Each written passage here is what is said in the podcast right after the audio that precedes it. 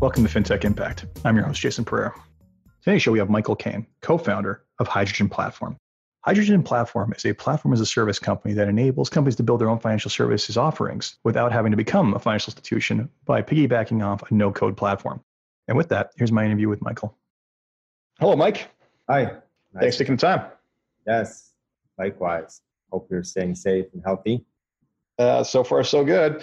So, Mike Kane, co founder of Hydrogen Platform, tell us about hydrogen. Hydrogen is embedded finance simplified. What that means, really simply, is let's imagine you're a financial services professional or fintech company and you want to go add a PFM component or a cards component or banking component to your app or your website. What we do is we take that time to market and cost down over 80% by allowing you to use no code and low code components to very easily plug in uh, these different configurations and components and libraries without doing any of the development work. Okay. We probably lost a bunch of people there, but we're going to circle back and explain all that. So don't, don't give up. I got to tell you, this is one of the more interesting ones I think I'm going to have in the next little while. So tell us about the history of hydrogen. Where did the idea come from? Like, why, where did, what did you do before this and how did this come to be? Uh, history of hydrogen is interesting. Uh, myself, my twin brother, Matt, run the company. We started another fintech company in 2009, and that was a investment app uh, similar audience is familiar with Robinhood or Acorns or Wealthsimple in Canada. Mm-hmm. It was a mm-hmm. digital app. We built that from scratch from 2009, 2014. And at that time, the iPhone just started. So there was no distribution for fintech apps. There really was no APIs. Stripe was just starting. There was no way of opening digital bank accounts, digital brokerage accounts, doing KYC. So all of the infrastructure everyone takes for granted now didn't exist. So we had to build all of that from scratch. We had to figure out how to move money, how to open accounts, et cetera, et cetera. So that took us many, many, many years uh, to build. Uh, long story short, we were able to scale that business up, raise VC funding, but we saw that there's actually a very small window for building a consumer company. And why have a regulated consumer company that only can exist in one vertical in the US when we had at that time, five years ago, hundreds of firms asking us for our technology. So we said, well, why can't we just take our expertise, put that into a platform, and then allow all of these companies to use the technology that we had built in a more B2B enterprise application layer. So that's really the impetus for hydrogen was we decided to throw everything away we were doing at the last company and start a new venture because we think this is a multi-billion dollar opportunity and it's been proven. Now, if you look at Marqeta and Stripe and Railsbank and Rapyd and all these other fintech companies audience may or may not have read about. Uh, it's similar kind of industry, and what we're doing is just trying to package it up and, and offer it for a more mass consumable audience. So our audience doesn't need to be a developer. They don't need to be sophisticated to now use these tools because we've packaged them in a way that's very easy to use. Excellent. So we'll come back to all that in a second. I have a very burning question for you. How hard does your staff find it to tell you two you apart? when both your bosses are twins, I feel like that would lead to trouble. Actually, not too bad. So I run all of our business team, and that's sales, yeah. marketing, etc. And Matt, my brother, runs all the tech and product. So there's really not a lot of overlap. We're very infrequently on the same call or talking to the same people. So uh, it's actually not not too bad. I also wear glasses. So, Matt, there you go. Years ago, so you could usually tell us apart that way now. Sorry, I had to go there. All right. So, but let's just sum this up simply as what you do is you have made the difficult parts of creating integrate uh, of financial technology integration easy and you've layered a application of no code to low code over top of it. And I'm going to dig into both of those in a sec. So for those who are unfamiliar with say the stripes of the world and how why they're so popular, like you don't have to build your own payment infrastructure. You literally copy and paste a couple lines of code into your site, and ta-da, you can accept payments, and it's safe and everything else, right? So that sort of elimination of massive amounts of friction has made them a huge company, and rightly so. What you're doing is expanding well beyond just that simple one function. Tell us about all the different services that someone can basically. I want to. I'm a, I want to start a fintech that does X, Y, Z. I mean, you mentioned a couple of them. So, what specific solutions can I turn to you to be able to say, hey, I want to build this, but I don't want to build all the rails it works on. What can you know? What can you do for me? Yes, it's a very good point. So you exactly correct. If you think of Stripe, they were very disruptive, and with in the industry we call this orchestration, but it's really in simple terms packaging up uh, different solutions. So mm-hmm. 20 years ago, if you wanted to, to offer credit card payments, you would need to integrate five or six or seven or eight or 10 pieces. You need to what's called orchestrate them together and build a data infrastructure and host it and do business contracts and legal. Stripe and other firms have done, and why they're worth so much money is they package all that together and they offer it to you very simply. And now that's one line of code. So you don't need to be very technical to do that because they've done all the underlying work. We're able to do that across other verticals. So not just credit card payments, but let's say you wanted to offer what we call money. Money to us would be uh, personal finance solutions like budgeting, cash flow analysis, account aggregation, uh, PFM tools, or small business tools. Uh, so let's say you're a lender and you want to do a small business loan. Instead of having the user type in their cash flows or estimate how much money they have in their account or expenses from the last three months, which I've had to do as a small business owner, applying for yeah. loan. Yes, it's very painful. What if you could automatically pull that in without doing any integration work and I'll be able to offer UI that you can configure with your logo, with your colors. So the end user doesn't know that they're using hydrogen. And we've done all of the configuration and integration for you. So we offer that now across different verticals, money, also cards that will be offering debit cards, for example. One of the mm-hmm. fastest growing parts of fintech. Uh, and that's a big part of buy now, pay later. If you're anyone's familiar with Affirm, being able to offer like instant payment options to buy. Right now, I'm in the market for an yep. iPhone, so you could give people an instant uh, Visa or Mastercard where they could uh, purchase something, uh, or if you wanted to do a branded card, if you're starting a challenger bank, or even if you're a accountant and you just want to have payment cards for rewards for your users. Imagine millions of those customers being able to offer this. Uh, so that we offer in cards, and we're also launching a, a payments structure that would allow anyone to do ACHs or wires or EFTs uh, in Canada, and uh, banking that would be checking and savings. And next year, we plan to launch insurance, crypto, and lending. So the end goal would be have all of the different uh, fintech verticals covered, where you could be a small business. You don't need to have a product team. You don't need to have engineers. You could plug in to your website. You don't even need to have a, an app. As long as you have HTML access on your website, which most companies have something, you should be able to plug in these components. So we, we think it's very disruptive. I would agree with you. So essentially, I mean, like about turn your platform as a service for all of fintech backend. I mean, you're you're dealing with Matt, you're dealing with uh, everything from data aggregation and dealing with all that data to secure transactions to um, to oh, geez, I mean, on and to I think a lot of it even like facilitating the transaction or the tracking, right? So I mean, I'm looking at some of the stuff you have on your website around Robo. You know, I'm sure you it looks like you guys do some KYC AML stuff, or you tie into systems to do that. Yes, that's correct. Oh, I did miss that, by the way. Uh, we, we oh, you missed that. There you go.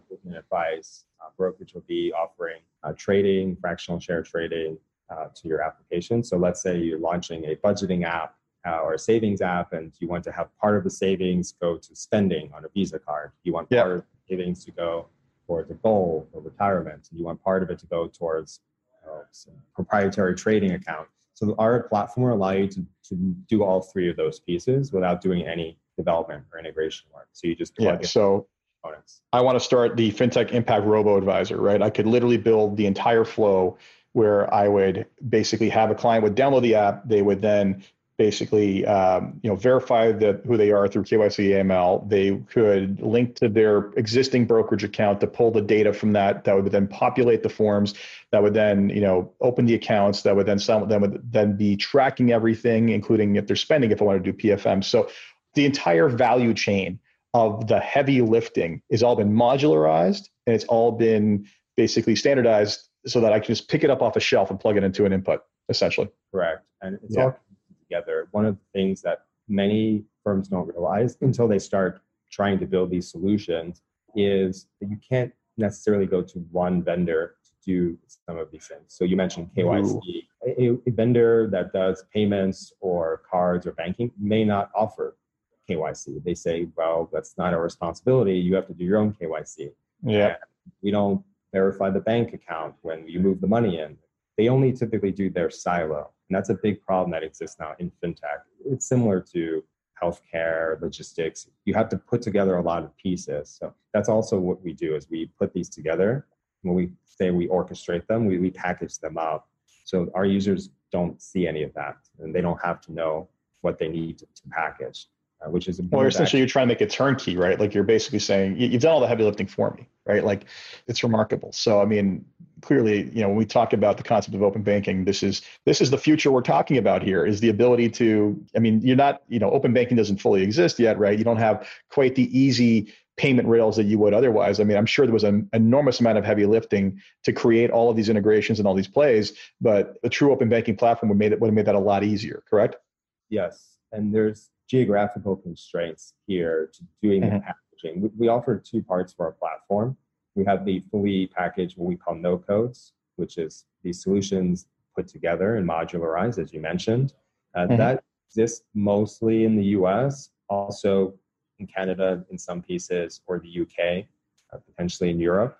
As you get into other geographies, let's say Costa Rica, we'll get a request and say, I want to offer cards in Costa Rica. We say, sure, you could do that. What we offer outside of the no codes, we have a developer center. Uh, you would have to put that together in Costa Rica to be able to do that. You have to go into our APIs and our backend and do the same work that we've done. Because in many of these markets, the yeah.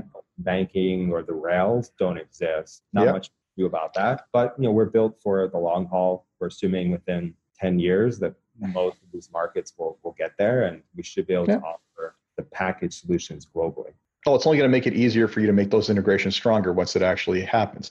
And you know for people who want to contrast like just how different this is from what existed before go back and listen to my interview with daniel from KOHO, canadian neobank or challenger bank who when they started up none of this existed they had to build it all from scratch and he talks at length about how that was a, a real big lift now if i wanted to start a challenger bank in canada technically i could just utilize your platform and be up and running within a fraction of the time, right? Because I mean, and what people don't realize is that a lot of this stuff that happens with open banking and all this other stuff is that it relies on someone else's infrastructure. I'm not actually getting a banking license. The bank I'm dealing with is getting a banking license. I'm a layer that sits over top of them. So we've talked about the platform pieces and components. I'm going to go to no code and low code. And this has been coming up a little bit more frequently in my conversations. And explain the concept to me, to everybody. I'll, I'll, ju- I'll jump in and add to it. Sure. So if you just think about it logically, you'll have high code, which is how Facebook and Google and Netflix or whatever other platform is made. You sit there one night in your dorm room like Facebook and you code a platform from scratch at the protocol level. That's pretty straightforward. Um, that's traditionally how fintech worked was was very high code and traditionally that is done through in, in financial services a, a consulting firm or some kind of systems integrator. And that's why Accenture and Deloitte make so much money from banks. Mm-hmm. Insurance companies, they say, What do you want to build? We're going to build it for you. So that's a high code. A low code is what really sprung up in the last 10 years. If you look at what's considered middleware or fintech APIs, these are things like Plaid and Stripe to some extent, but uh, Marqeta now has become very large in the card issuance. Those are more low code in that they've built a layer on top of those high code systems, high codes are from the banks and the back offices, they built a layer on top where they've done a lot of the work for you, but you still need to have technical expertise. You need to work with them and, and you need to do some coding because they haven't put it all together. And no code is one layer above that. No code, the concept there is all of the software and the packaging and the UI is done for you. So instead of going into the bottom layer and building that middle layer and the top layer, or going into the middle layer and building the top layer, which is basically the UI.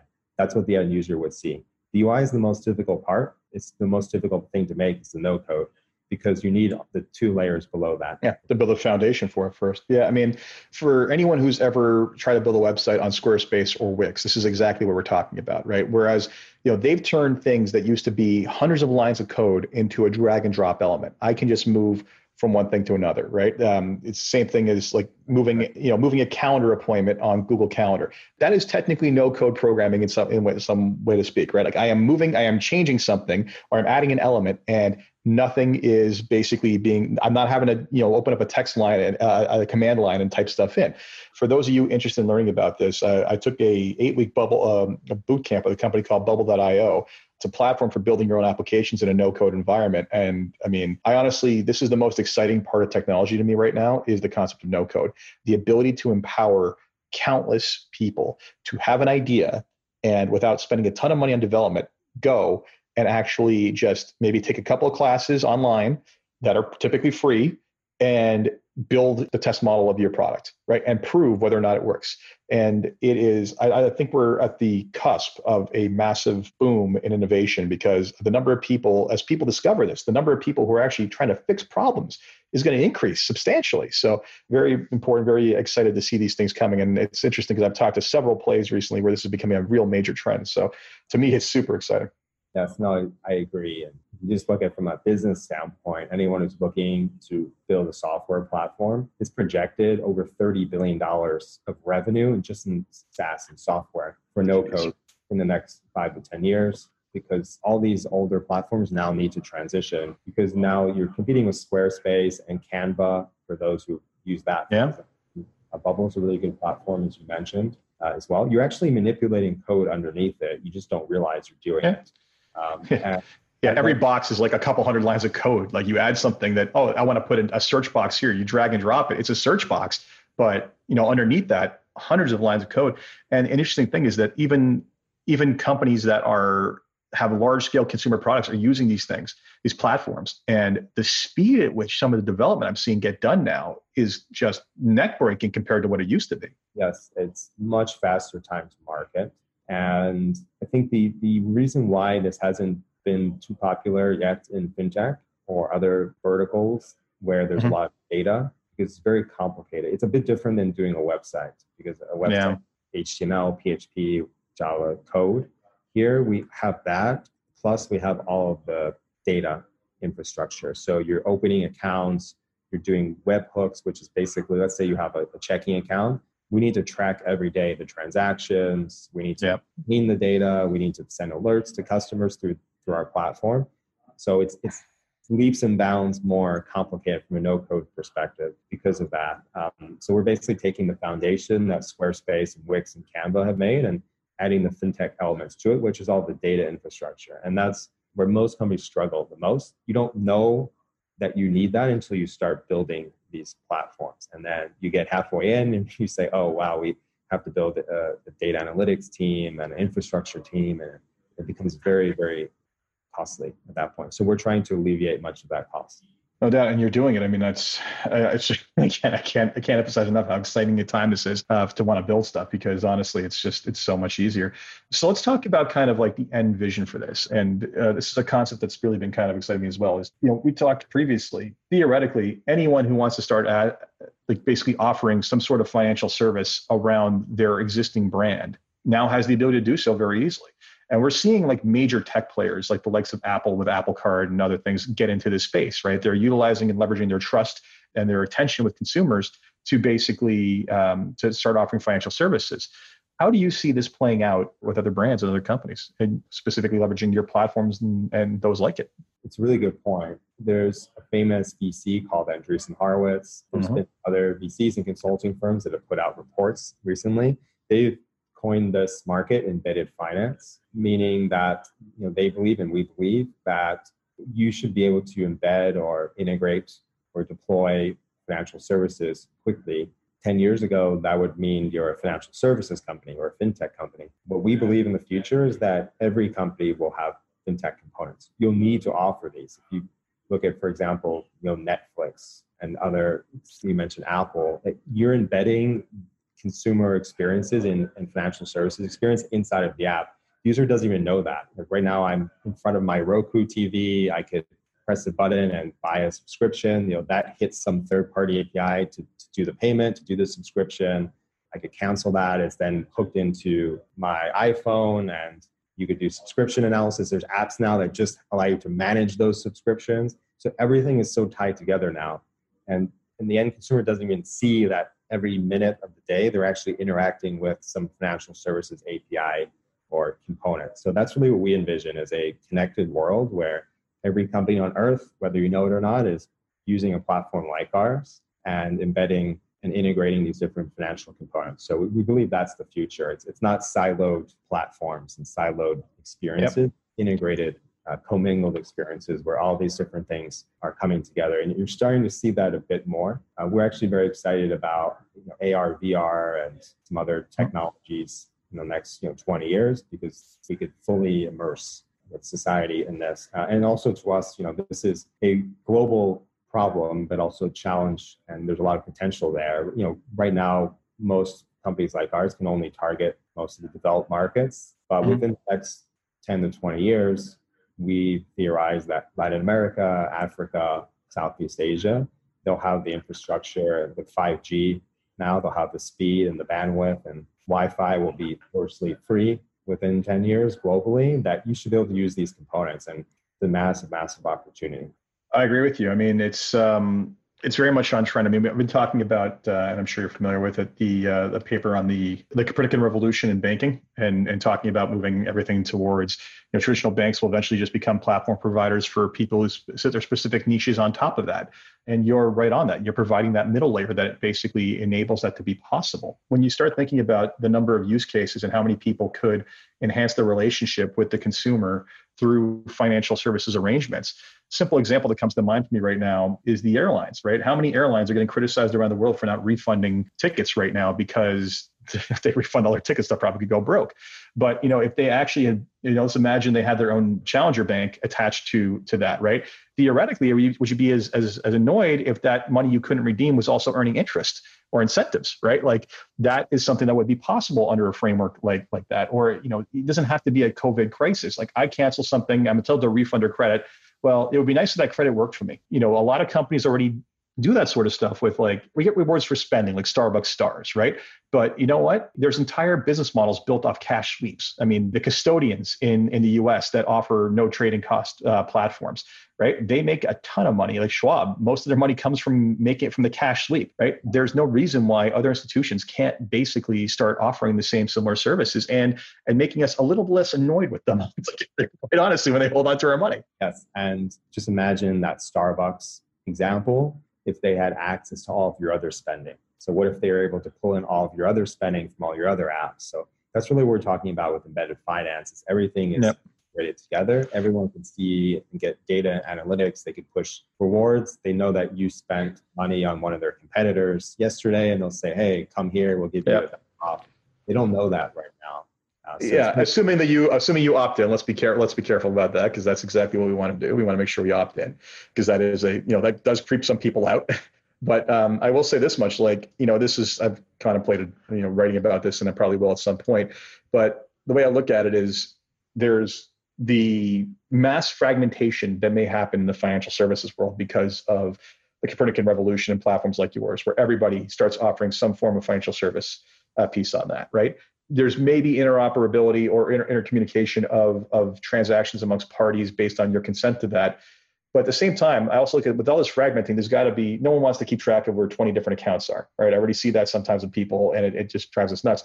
It's, you know, the the piece for the aggregation piece is going to sit in the middle, right? I almost figure like we're going to see intelligent agents, AI bots that sit in there and know your, your spending habits that basically then push your money that would traditionally be held at a bank to the institutions, challenger bank that rewards you the best to support your lifestyle. If I go to Starbucks on a daily basis just to continue to pick on them, maybe more of my bank account money should be held at the Starbucks bank because I'm getting rewarded with incentives that help reduce my overall expenditure. Right. Uh, if I fly with a certain airline over and over again, same thing. Like looking at my actual spending patterns as to not only incentivize me to utilize them, but also direct me to the ones who are going to basically benefit my lifestyle the most. That's right. Yeah, exactly. And what this new open banking and API embedded finance infrastructure allows you to do is all of these brands can essentially create their own banks. They can create their own payment yep. platforms, their own banks, their own cards, their own investment firms if they are get the regulatory approval to do so. Uh, because the, all these sit on top of legacy infrastructure, so it, it, you don't have to build all of that. And that's really the big disruption here. Is uh, the biggest thing that's happened, I think, in fintech is actually the financial institutions have woken up and they said, well, instead of trying to compete with Apple and Google and others, why don't we partner with them? For example, Goldman Sachs. We never. That's happened in your country. Okay, that's all I'm gonna say. Ain't happening in my country. All right, continue. Uh, you know, Goldman Sachs. If you would have told me ten years ago, they would partner with Apple to yep. Apple Card. I would say no, absolutely. Why would they do that? They would just offer their own card. But it comes. It, this all comes from consumer demand.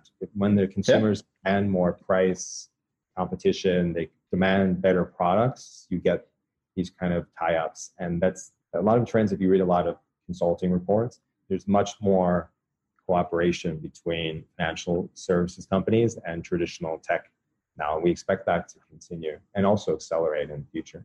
Well, I mean, the most valuable resource, uh, I mean, data is the new oil. Let's, let's just get over that, right? Like, it's the new oil for sure. But I also say, like, the most valuable resource online is attention, right? Like, if Apple's got my attention staring at their device for X number of hours per day, like, it totally makes sense that if I'm Goldman Sachs, I'm like, here, let me be your backer. Because for me to try to aggregate that amount of attention in order to convert X percentage of people and get to that level of scale, who else is going to bring that to the table, right? Like that's that's the reality of it, right? You can, you know, the ad spend that they saved because of that isn't is is you know, almost incalculable in my mind. Like I can't imagine. I don't know how many Apple Card users there are currently, but if you imagine uh, Goldman starting from zero and getting to that point in the same amount of speed, the the ad spend would just be would just be absurd. It would be yes. impossible. Yes. But I I think it also might go in reverse. Not many people talk about this, but I could imagine financial services companies launching electronic products at some point. I know most people don't think this way, but if there's such large market share with Google and Samsung yeah. Apple in the future, I don't see why banks, they have enough money and they have enough cash, they could create phones and AR headsets. It wouldn't surprise me if they start getting into that market. So that's I, I think the true challenge there is culture. I think I think the the ability for to teach that elephant to dance differently is is very difficult. May, maybe a newer, innovative bank comes along that does that. I think it's possible. I don't think it's that, that probable. Yeah, not, so it is possible, and I think a lot of this is just thinking ahead, and that's a lot of what we try to do in our partnerships. Is just try to think what are the trends going to be. Let's try to get ahead of them, and a lot of what we're pitching is very new. So we we have to really pitch this longer term, long tail vision to a lot of our partners, and a lot of them like it because it's very different than where they've been in the past, and they view it as a way to be competitive going forward. Well, I think um, it's to me this is by far where the puck is going. Like it's you know it may be maybe a little bit far out, but being Canadian, using hockey analogies and Gretzky's in particular too much, um, this is the, definitively where the puck is going. I mean the it, we're, all we're doing is making things frictionless and deepening relationships with consumers. Of course, people are going to want that, right? Like that is that's going to make a lot of sense. And you know, when you think about market share of banks to date, they're always competing with each other. That's fine, but in theory, they could just be. as I've said before, if they get smart, they just be the backbone and let everybody else compete for market size, and they don't care who wins because at the end of the day, they're they're still providing that service regardless of who the winner is. So it is um, it is exciting times in the future if this all comes to fruition. So before we wrap up, there's three questions I ask everybody uh, to make you think. The first one is if you had one wish for something you can change in your firm or the industry as a whole, what would it be? I think in terms of the industry, definitely pricing costs. Uh, many of these solutions are too costly. Uh, a lot of the mm. infrastructure costs too much for the end user. If you look, for example, interchange fees. It's a good example. You know, why are merchants, let's say a small business, why are you charged 3% every trend every time someone swipes and now everyone's moving 100% towards electronic payments and it's, it's, very unfair. So that's something we would like to change i think going forward is make pricing more competitive for small business. I largely understand that concern because it's uh, it's a commonly echoed one and it's it's i think there's a lot of power to entrenched revenue sources and a lot of especially with the short-term nature of wall street looking at your top line and your bottom line simultaneously even if your bottom line increases but your top line basically decreased they see that as negative right? And i think that's just a bizarre way to look at the universe given the mass efficiencies we're starting to see from technology. I have to think that sooner or later some ceo gets bold enough as to say like guess what? This number is not really what matters at the top. What numbers is the number at the bottom? And if you want to punish me because i'm down 10% there but i'm up 50% here go ahead right? Like someone someone's going to be bold enough one day to do that. But um, and that that that may set the stage for other people starting to think properly about this. But I, have seen it. I've spoken to to people who are who are ta- you know who basically said the same thing. Well, you know, I basically if I do that, yeah, I know I'll make more money, but if I give up that revenue, then I'm going to get crucified for it, right? Like measuring the wrong. It's it's and I'll tell a story quickly the uh, Jack Welch in his book specifically talked about you know basically being careful what you measure because there was this famous story about how they you know give a mandate to increase sales by X percent right? So sure enough the the guys come back and sales have increased by X percent. Well that's fantastic but your bottom line dropped by this amount. He's like well you didn't tell me to do that right? Like I actually have to say he said well I you know had them do the top and the bottom. And in the old world I think that makes sense. I think in the future the only number is the bottom and and the top will get driven to where it has to be for the bottom to happen. Anyway. I agree with that. Excellent. So, second question for you What's been the biggest challenge in getting the company to where it is today? I think the challenge for any tech company, whether you're in fintech or anything else, it's just getting enough capital to get the product mm-hmm. to market and be successful. Number one challenge of any entrepreneur is you know convincing customers, being lean. You know, we've been yep. profitable the, last, the first few years of running the company, and you know, convincing then investors and stakeholders to take a chance on you. So that's always a challenge. It's really not hmm. specific. Mm. I think it's especially no, no.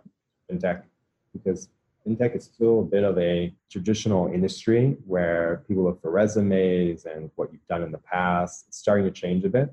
It's also something we would like to change in the industry. I also think a lot of the attitudes come down to okay, uh, if you're fintech, like show me how many bodies you're going to eliminate. Like I feel like that is part of the entire thing that every VC is looking for. It's like, oh, you're going to destroy advisors, great. You're going to destroy back office, that's great. Like that, they're like, show me the efficiency you're going to squeeze out of the system, as opposed to show me the future, right? Or or basically how you to how you going to basically enable the next generation of product. Like I'm I, I, think everybody's just focused in the wrong place. And you know, the, the classic example I brought up countless times that I'm sure the VCs loved them when they pitched it was like Wealthfront. We're going to put advisors out of business. Yeah, that hasn't worked out so well. You didn't understand the problem quite well, right? I like that one, but it's famous that Robinhood was turned down by at least 50, 75, maybe more VCs when they yeah. started.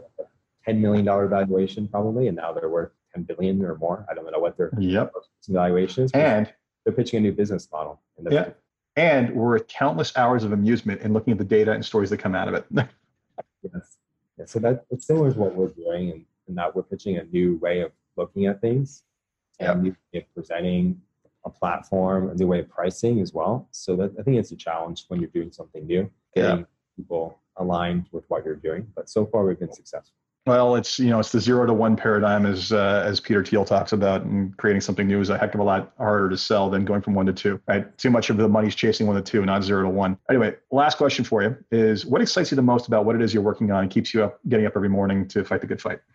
I think it's just the potential, if you look long term, in being able to target underserved markets, uh, not just in the U.S., which is definitely with small businesses. Like I mentioned, you know, they get screwed right now in terms of mm-hmm. they don't have a lot of software they could use. It's very high cost. Uh, many companies can't use a lot of the products that we offer right now because they don't have a million dollars to develop things. But that's in the US. Imagine if you're in, I don't know, Belize or in uh, Zimbabwe or wh- wherever the country is, Indonesia, and you want to offer these things. Imagine being able to launch this. It's impossible, totally impossible. It doesn't even matter if you have $5 million.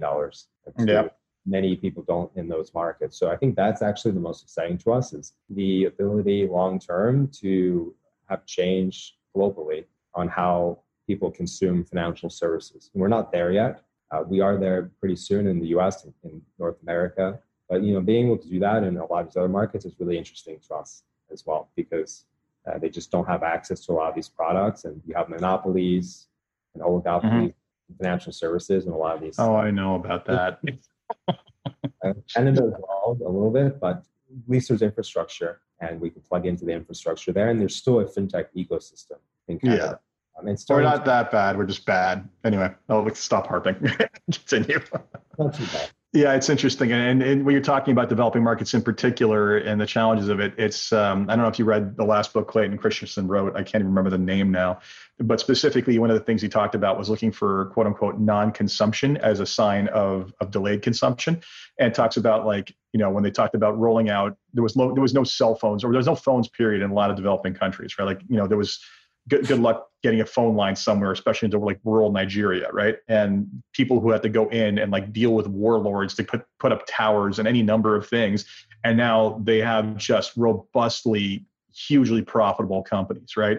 You know you're looking again too often it's what is the marginal difference i can make in a market where this exists versus hey this thing doesn't exist in these markets and that is a sign that there's an opportunity as opposed to a lack thereof. So very much along the lines of what you're talking about. That's no, I agree. I agree. It's, it's yep. very exciting, very exciting though. We actually find that very exciting that being able to create new markets, new opportunities, is going to change a lot of people's lives. And in the end, if you're not, is that if that's not part of your company's mission, you're really missing out. We believe if, if you're in fintech because there's just a huge opportunity to do that. Yeah. Well, I mean, uh, yeah, it's you know, financial systems are a key component to the freedoms and uh, success of a nation. So, the more you can empower those countries to basically support their own populace with effective technology, uh, financial and access to financial services, yeah, you're definitely doing a service uh, to those to those people. So, yeah, you're not you're not exactly a socially driven company, but I must say that uh, the social angle of this is one that is uniquely fascinating. So perfect. Thank you so much for taking the time. Uh, this is, you know, I, you know, maybe back end infrastructure isn't the funnest uh, topic for most people, but to me, this is, I, I tell you, the most one of the most exciting developments happening in the marketplace today. And I wish you nothing but luck because the success of platforms like yours will create a very much more interesting and hopefully client consumer friendly experience altogether. Thank you so much. It was great chatting with you. So that was my interview with Michael of Hydrogen Platform. I hope you found that informative. And frankly, companies like him, they're going to really lay the groundwork for some incredible innovative changes in finance. Hope you enjoyed that. And as always, if you enjoyed this podcast, please review on iTunes, Stitcher, or whatever you get your podcast. Until next time, take care.